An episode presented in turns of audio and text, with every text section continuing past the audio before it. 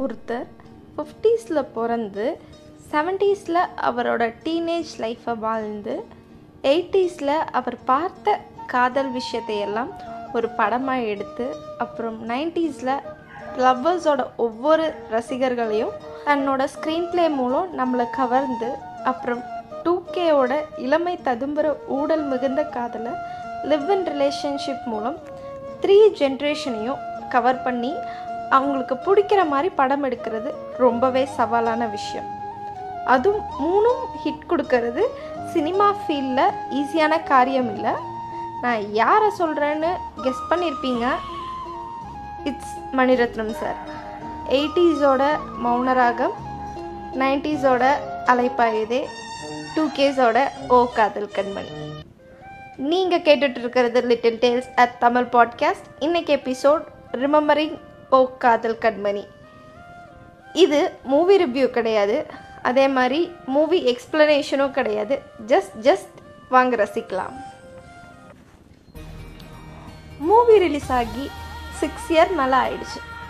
Nineties kids எப்படியோ ஆனால் two K கிட்ஸுக்கு ஆதித்யா வரதராஜன் தாரா காளிங்கராயர் இந்த பேர் எப்போவுமே ஃபேவரெட்டுன்னு சொல்கிற அளவுக்கு டூ கே மத்தியில் டூ தௌசண்ட் ஃபிஃப்டீனில் தலையில் வச்சு கொண்டாடப்பட்டுச்சு.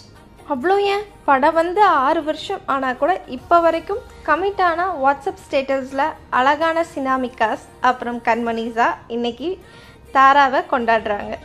அதே மாதிரி சில பாய்ஸ் ஆதி போல் காதல் ஓகே பட் மேரேஜ்னா பயம்.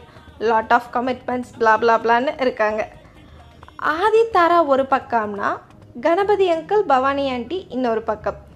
படத்தில் லீட் ஆதி தாராவை விட கணபதி அங்கிள் பவானி ஆண்டி காம்பினேஷனை மணிரத்னம் சார் அவரோட திறமையை ரொம்ப சூப்பராகவே பயன்படுத்தி அந்த கேரக்டர்ஸை வடிவமைச்சு இருப்பார் இங்கே நிறைய பேர் டூ கே கல்ச்சரான லிவ் இன் ரிலேஷன்ஷிப் தப்பு மணி சார் டிரெக்ட் பண்ண விதமும் தப்புன்னு ரிலீஸ் ஆன புதுசில் சோஷியல் மீடியாவில் டாக்காக இருந்தது.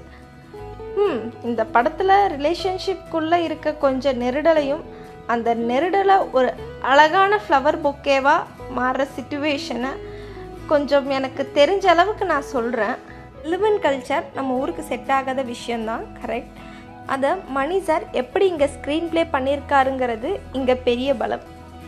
எந்த கமிட்மெண்ட்ஸ்குள்ளேயும் involve பண்ணிக்காம game developing IT fun onsite பிளான்னு ஜாலியாக சுற்றிட்டு இருக்க ஆதி.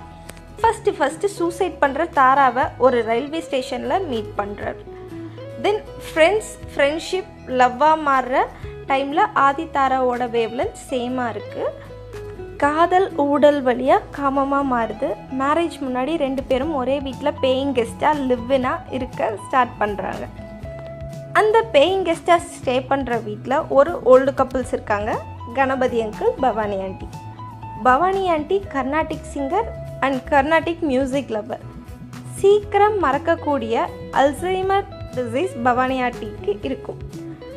கணபதி அங்கிள் எப்பவும் தன்னோட சுயநினைவை இழக்கிற மனைவிக்கு ரொம்பவே ஹெல்ப்ஃபுல்லாக கேரிங்காக பார்த்துக்கிறார் தன்னோட சுயநினைவை மறந்தாலும் கணபதிங்கிற பர்சனை மட்டும் ஞாபகம் வச்சிருக்கும் அளவுக்கு ஒரு அழகான லவ் தன்னோட ஒய்ஃபுக்காகவே தன் லைஃப்பை வாழ்கிற ஒரு பர்சன் தான் கணபதி அங்கிள் வருஷம் ஆக ஆக தான் லவ் குழந்தைத்தனமாக உருவெடுக்கும். அப்படி வாழ்கிற இவங்க வீட்டில் தான் பேயிங் கெஸ்ட்டை இந்த ஜென்ரேஷன் லிவ்வின் முறையில் ஆதி தாரா ஸ்டே பண்ணுறாங்க ஒரு நாள் தாராக்கு தன்னோட ஃப்யூச்சர் ஸ்டடீஸ்க்காக பாரிஸ் போக வீசா அப்ரூவ் ஆகுது. ஆனால் ஆதியை விட்டு போக அவளோட மனசு தவிக்குது. அதை அதை கணபதி அங்கிள் கிட்ட சொல்கிறா ஆதிக்கும் அவள் டிசைன் பண்ண கேமுக்கு ஆன்சைட் அப்ரூவ் ஆகி யூஎஸ் போகிறதுக்கு ரெடி ஆகிறான். அவனுக்கும் தாராவை விட்டு போக மனசில்லை.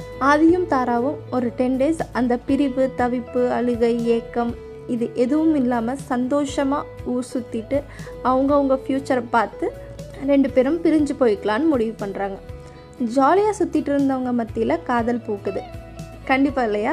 ஒரு ரிலேஷன்ஷிப் புரியும் போது தான் அதோட லவ் இன்னும் கூடும். சடனாக பவானி ஆண்டி காணாமல் போகிறாங்க கொட்டுற மழையில் மும்பை சிட்டியில் பவானி ஆண்டியை தேடி ரெண்டு பேரும் காரில் போகிறாங்க ஒரு பக்கம் கணபதி அங்கிளும் அவரோட டியரஸ்ட் ஒய்ஃபை தேடுறாரு. காரில் போகும்போது அவங்க பிரிய போகிறத நினச்ச ஆர்கியூமெண்ட் நடக்குது.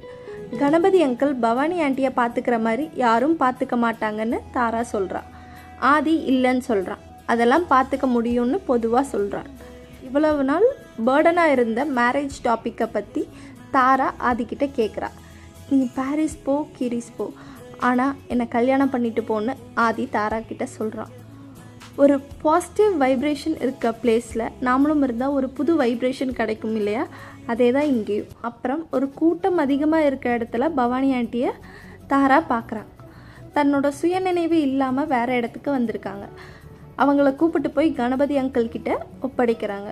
மழையில் நனைஞ்ச தன்னோட காதல் மனைவிக்கு ஈரத்தலையை துவட்டி விட்டு பவானி ஆண்டிக்கு தேவையான பணிவிடையை கணபதி அங்கிள் அவங்க ரூமில் செஞ்சு விட்டுட்ருக்காரு ஆதி தாரா மேரேஜ் பண்ணிக்கலான்னு முடிவு பண்ணி கணபதி அங்கிள் பவானி ஆண்டி தலைமையில் மேரேஜ் செய்கிறாங்க அவங்கவுங்க ஆசையான யுஎஸ் அப்புறம் பாரிஸ் போகிறாங்க அவங்க ட்ரீம் அச்சீவ் பண்ணுற மாதிரி படம் முடியுது. ஒரு ஓல்டு கப்பலோட லவ்வை பார்த்து மனம் உருகி மேரேஜ்க்கு அப்புறம் இவ்வளோ அழகான விஷயம் இருக்குன்னு புரிஞ்சு காதல் செஞ்சு நம்மளோட கலாச்சாரம் தான் பெஸ்ட்டுன்னு மேரேஜ் பண்ணிட்டு அவங்க அவங்களோட ட்ரீமையும் அச்சீவ் பண்ணுறாங்க எவ்வளோ அழகான விஷயத்த கையில் எடுத்து மணிரத்னம் சார் நமக்கு கொடுத்துருக்காரு. இந்த மூவிஸ் எடுக்கும்போது அவருக்கு ஏஜ் ஃபிஃப்டி எயிட் கவிஞர் வாலியை எல்லாரும் சொல்வாங்க அவரோட லிரிக்ஸில் இளமை ததும்புன்னு. அதே தான் மணிரத்னம் சாருக்கும். எவ்வளோ ஏஜ் ஆனாலும் அவரோட ஸ்கிரிப்ட் டீனேஜ் தான். Thanks for listening up to this minute கண்டிப்பாக நீங்களும் இந்த மூவியை பார்த்துருப்பீங்க. பார்க்கலைன்னா கண்டிப்பாக பாருங்கள் நீங்கள் ரசித்த விஷயத்தை எனக்கு வாய்ஸ் நோட் அனுப்புங்க. உங்களுக்கு மேலும் ஏதாவது கருத்து இருந்தால் little tales podcast at Gmail dot com அப்படிங்கிற மெயில் ஐடிக்கு உங்களோட டேலை ஷேர் பண்ணுங்கள் bye bye see you in my next tale